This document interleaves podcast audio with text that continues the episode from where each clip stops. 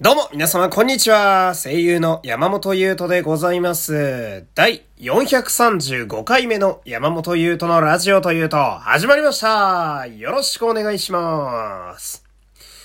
まあ、今日ですね、あの、朝起きたら、なんか、いつもと比べると、妙にね、えー頭がすっきりしてまして、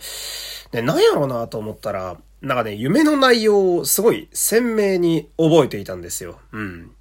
で、なんかね、あの、おじいちゃんみたいなこと言いますけど、私ほんとここ最近寝つきがずっと悪くてですね、まあ夜中に目が覚めたりだとか、目覚ましの前に目覚めるみたいなのが結構多くて、うん。だからまあ夢なんてほとんど覚えてないことが多いんですけど、で、覚えてた夢っていうのがその、なんかね、自分の多分子供息子かなうん、と一緒に、なんか映画館を見てる夢で、うん、なるほどと思って。で、朝って私、基本決められたルーティンの動きは、皆さんもそうやと思うんですけど、決められた動き以外したくないというか、うん。で、この決められた飯を食って、決められた動きをして顔洗ってっていうのしかやらない人なんだけど、なんか今日は、その、これ、なんか知らんけど映画館行っといた方がええんちゃうかっていう謎の予感があって、うん、わかんないですけどね、なんか予兆なのか何か。うん。で、まあ、その日に予約して映画見に行くってほぼないんですけど、うん、まあ、空いてたから、まあ、ちょっと予約して行ってみてという。で、今はその、まあ、こう、無事にね、うん、映画館もこう、再開して、まあ、規模はこう、縮小しつつあるんですけど、なんか、こう、間開けて席座らなあかんみたいな。うん、まあ、応援の意味も込めて、まあ、今日は映画館にね、えー行ってきたわけでございますけれども、まあ、ちょっとごちゃごちゃとね、えー前置きが長かったですが、えーそんなわけで、えー本日はですね、ルローニケンシン最終章ザ・ビギニングの感想をここからは喋っていきたいなと思います。実写ルロケンシリーズの本当のラストになる作品でございますね。うん。で、こっからは、あの、しっかりめに内容に触れていきますので、まあ、ネタバレが気になる方はですね、えー鑑賞後にまたこちらの回に遊びに来ていただければと、えー思います。さあ、ではですね、もう喋っていきたいと思うんですけれども、この映画はですね、まあ、シンプルに面白かったですね。うん。すごく見やすいと言いますか、ずっと画面に集中できる映画だななんて思ったりなんかして。うん。で、個人的にはその、まあ、実写ルロケンシリーズ一応すべて見させていただいてるんですけど、一番心に響いた作品ですね。個人的には一番ヒットがこのザ・ビギニングかなと。うん。で、実際にその、まあ、ポスターと言いますかね、メインビジュアル、あの、キャストさんとか書いてあったりする、あの、がっつりいろいろな文字が書いてあるあそこにもシリーズ最高傑作と、えー、公式の方から、まあ、おっしゃってるわけですけど、確かにそうだなと。うん。で、まあ、すごく良かったのが、その、まあ、基本、ルローニケンシンって、まあ、原作が漫画なので、そのキャラクターがめちゃくちゃいっぱいいるっていうのが、まあ、割と特徴でね。うん。前なんかは、まあ、エニシの話でも、エニシの部下もいたし、エニシもいたし、みたいな。うん。で、ケンシンサイドも、いろいろなキャラクターが思惑を持ってそれぞれ戦いに行くみたいな。まあ、ある種、こう、群像劇みたいな、うん、要素が多かったりね。あの、獅子王誠の話の時も、10本刀とかね、他にも政府の人らがいたりとか、ごちゃごちゃしてましたけど、まあ、今回のザ・ビギニングは基本的には、日村謙信、日村抜刀斎という主人公と、そして、雪城智恵さんという、まあ、ヒロインですね。このお二人サイドの話だけなので、うん、まあ、見やすかったのもあるのかななんて思ったりしてね。うん。で、話のこう、なんでしょうね、緩急と言いますか、こう、じっくり見せるところは、まあ、しっかりカメラでずっと映し続けてみたいな。で、一方で、まあ、そんなでもないなっていうし、まあ、そんなでもっていうか、まあ、あの、なんだろうな、間延びしないと言いますかね。うん。こう、うん、ここは長いなって思うシーンがないっていうのが、まあ見やすさのとこなんだろう、まあポイントなのかななんても思ったりだとか、あとはその、まあアクションの割合ですかね。うん。アクション型というわけでもなく、要所要所に入ってくれるんで非常に見やすい。うん。印象にも残りやすいし。うん。まあ今回は、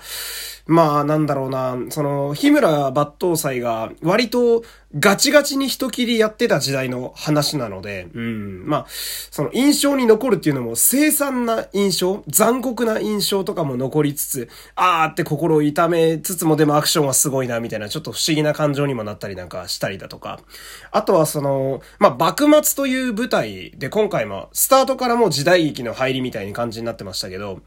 幕末に活躍した歴史上の偉人たちですね、まあ、高杉とか、桂とか、あと新選組の皆さんとか、が、たくさんこう、登場してくるんで、まあこう、いろんな要素、えー、詰まってますが、シリーズをね、こう、レロケンシリーズを見ていなくても、まあこれ単体でも結構楽しめる映画になってるんじゃないかなと思いますね。うん。起きたとかね、あのー、起きたはね、あのー、まあ、新選組のあの、起きた掃除ですけど、原作と髪型が違うんですよ。で、あのー、原作だと結構、なんだろうな、男性と女性の中性的な感じの、こう、麗しい感じの見た目してるんですけど、まあ、今回の映画だと割とその、歴史上の起きた掃除に寄せてる部分があって、だけど、剣術の振りとかは結構原作の漫画に近い感じの振りになってるっていう、なんかその、絶妙なラインを攻めてて、うん、まあ歴史好きが見ても、うんって頷けるし、原作好きな人が見ても、うん、まあサービスシーンみたいなのもあったんで、なるほどなってなるっていう、非常にいい塩梅でできてるなっていう印象ですね。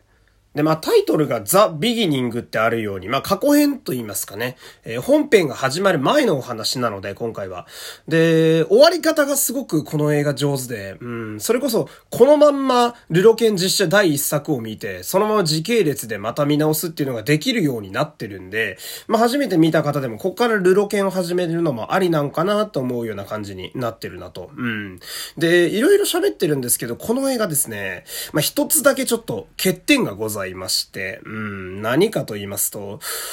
結末がね、悲しすぎるんですよ。うーん、もうこれにつきますね。胸を貫くような悲しみが最後待ってるわけですけど。んで、まあ、今までルロケンシリーズを見た方、まあ、私みたいな方だと、この映画見始めた時点でこの悲しいオチに行き着くのが分かってしまっているという非常に特殊な状況なわけですよ。えー、なので、その、抜刀斎という主人公と、ともえさんというヒロインがいい雰囲気になればなるほど、嬉しくもあるんだけど悲しくなってくるっていうのがすごくよくできたストーリーやなと思いますね。うん。まあ、ただその、うまくできてるなと思うのが悲しい終わり方ではもちろんあるんだけど、残酷な終わり方ではあるんだけど、そこまでこう心がしっとりはせず、むしろそこそこの爽快感とはなんかこう違う、ちょっとなんだろうな、カラッとした感じの心で終わっていけるっていう、うん。この感じの感情は見終わった後の、この不思議な感じは他の映画ではなかなか味わえないんちゃうかなと。うん。その辺も唯一無二だななんて思ったりするわけですけど。ほんで、毎度ですが、その、キャストの皆様が、まあ日本でもトップレベルの方々が揃ってるなと。うん。まあこれはもう言うまでもないんですが。で、まあ主役の佐藤健さんは、まあ私佐藤健さん大好きなんですけど、今回も、まあ人間を辞めていると。言いますかね。うん。一番アクションにキレがあったんじゃないかな。多分、やっぱそれこそ人切り全盛期っていうのがあるんで、人を切ることに躊躇がない動きだったんで、やっぱ一番すごい、凄みを感じさせるアクションでしたね。基本血眼で動くっていう。うん。で、ついにワンピースのゾロのように刀を加えたまま彼は人切りを始めるシーンがありましたからね。えー、あれアイディアがすごいななんて思ったりするわけなんだけど、うん。まあその、ただ抜刀斎さっきから言ってるように、一番修羅のように人を切りまくってる時期なので、その、佐藤健さんのね、あの、身体能力も含めた、えー、素晴らしいアクションスタントの方々も含めた、えー、日本最高峰のアクションを見た後なのに、その、なんだろうな、まあ、スタイリッシュだったり、ケレン味があるな、すごいなって感想よりは、爽快感と一緒に虚しさもちょっと漂ってくるっていうのがね、うん、まあ、この作品の独特なところじゃないかなと思いますね。その辺もまあ、楽しめるといいのかななんて思ったりするわけですけど。で、その、えー、奥さん、まあ、後に夫婦になる、うん、ヒロインを務めた、えー、有村かすみさんですけど、あのですね、実は、まあ、原作漫画も読んでいるんですけど、私は、うん、原作漫画を読んだ勢としてはですね、その、正直最初にともえさんのビジュアルが発表になった時、なんかあんまりピンとは来なかったんですよ。まあ、有村さんお上手な方ですし、で、かつ、まあもちろんお綺麗なので、まあ、美人っていう巴のその性質は受け継いでるのはどうなるんだろうみたいな。うん、なんか、期待半分不安半分みたいな感じやったんですけど、実際に見てみるともうさすがですね。うーん、本当失礼だなって思ったぐらいに、うん、有村さんはですね、やっぱ圧倒的なお芝居で終始巴としてあり続けてくれたなっていうのを見終わった後にすごい感じるわけですけど、やっぱね、今ではもう正直有村さん以外の巴は考えられないなってってぐらいまでガッとハマって、ハマり役というよりは、はめているっていう感じですね、お芝居でしっかりと。うん、すごいなと思うんですけど、その、衣装とか肌の色とかが全体的に彼女は白いんですよ。なので、最初の血の雨の下りと最後に切られる時の赤色がですね、皮肉なことに絵になりすぎているんですよね。えー、だから抜刀斎と巴って血で出会って血で別れてるんだな、みたいな、まあ、ひたすら悲しくなっちゃうわけですけど。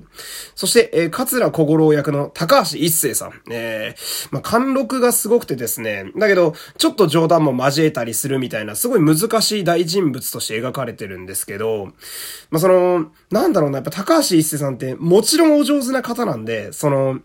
基本的になんかこいつずっと戦ってきたんだろうな、みたいな油断ならない雰囲気がずっと出てるんですよ。えー、なんか彼が出てくると画面がピンと張り詰めると言いますか。うん。だけど、ラストにちょろっと出てきた時は安らぎを与えて去っていくという。うん。あの塩梅は高橋一生さんじゃないと、こうさじ加減と言いますか、出せないんじゃないかなと。えー、それこそハマり役だったななんて思うわけですけど。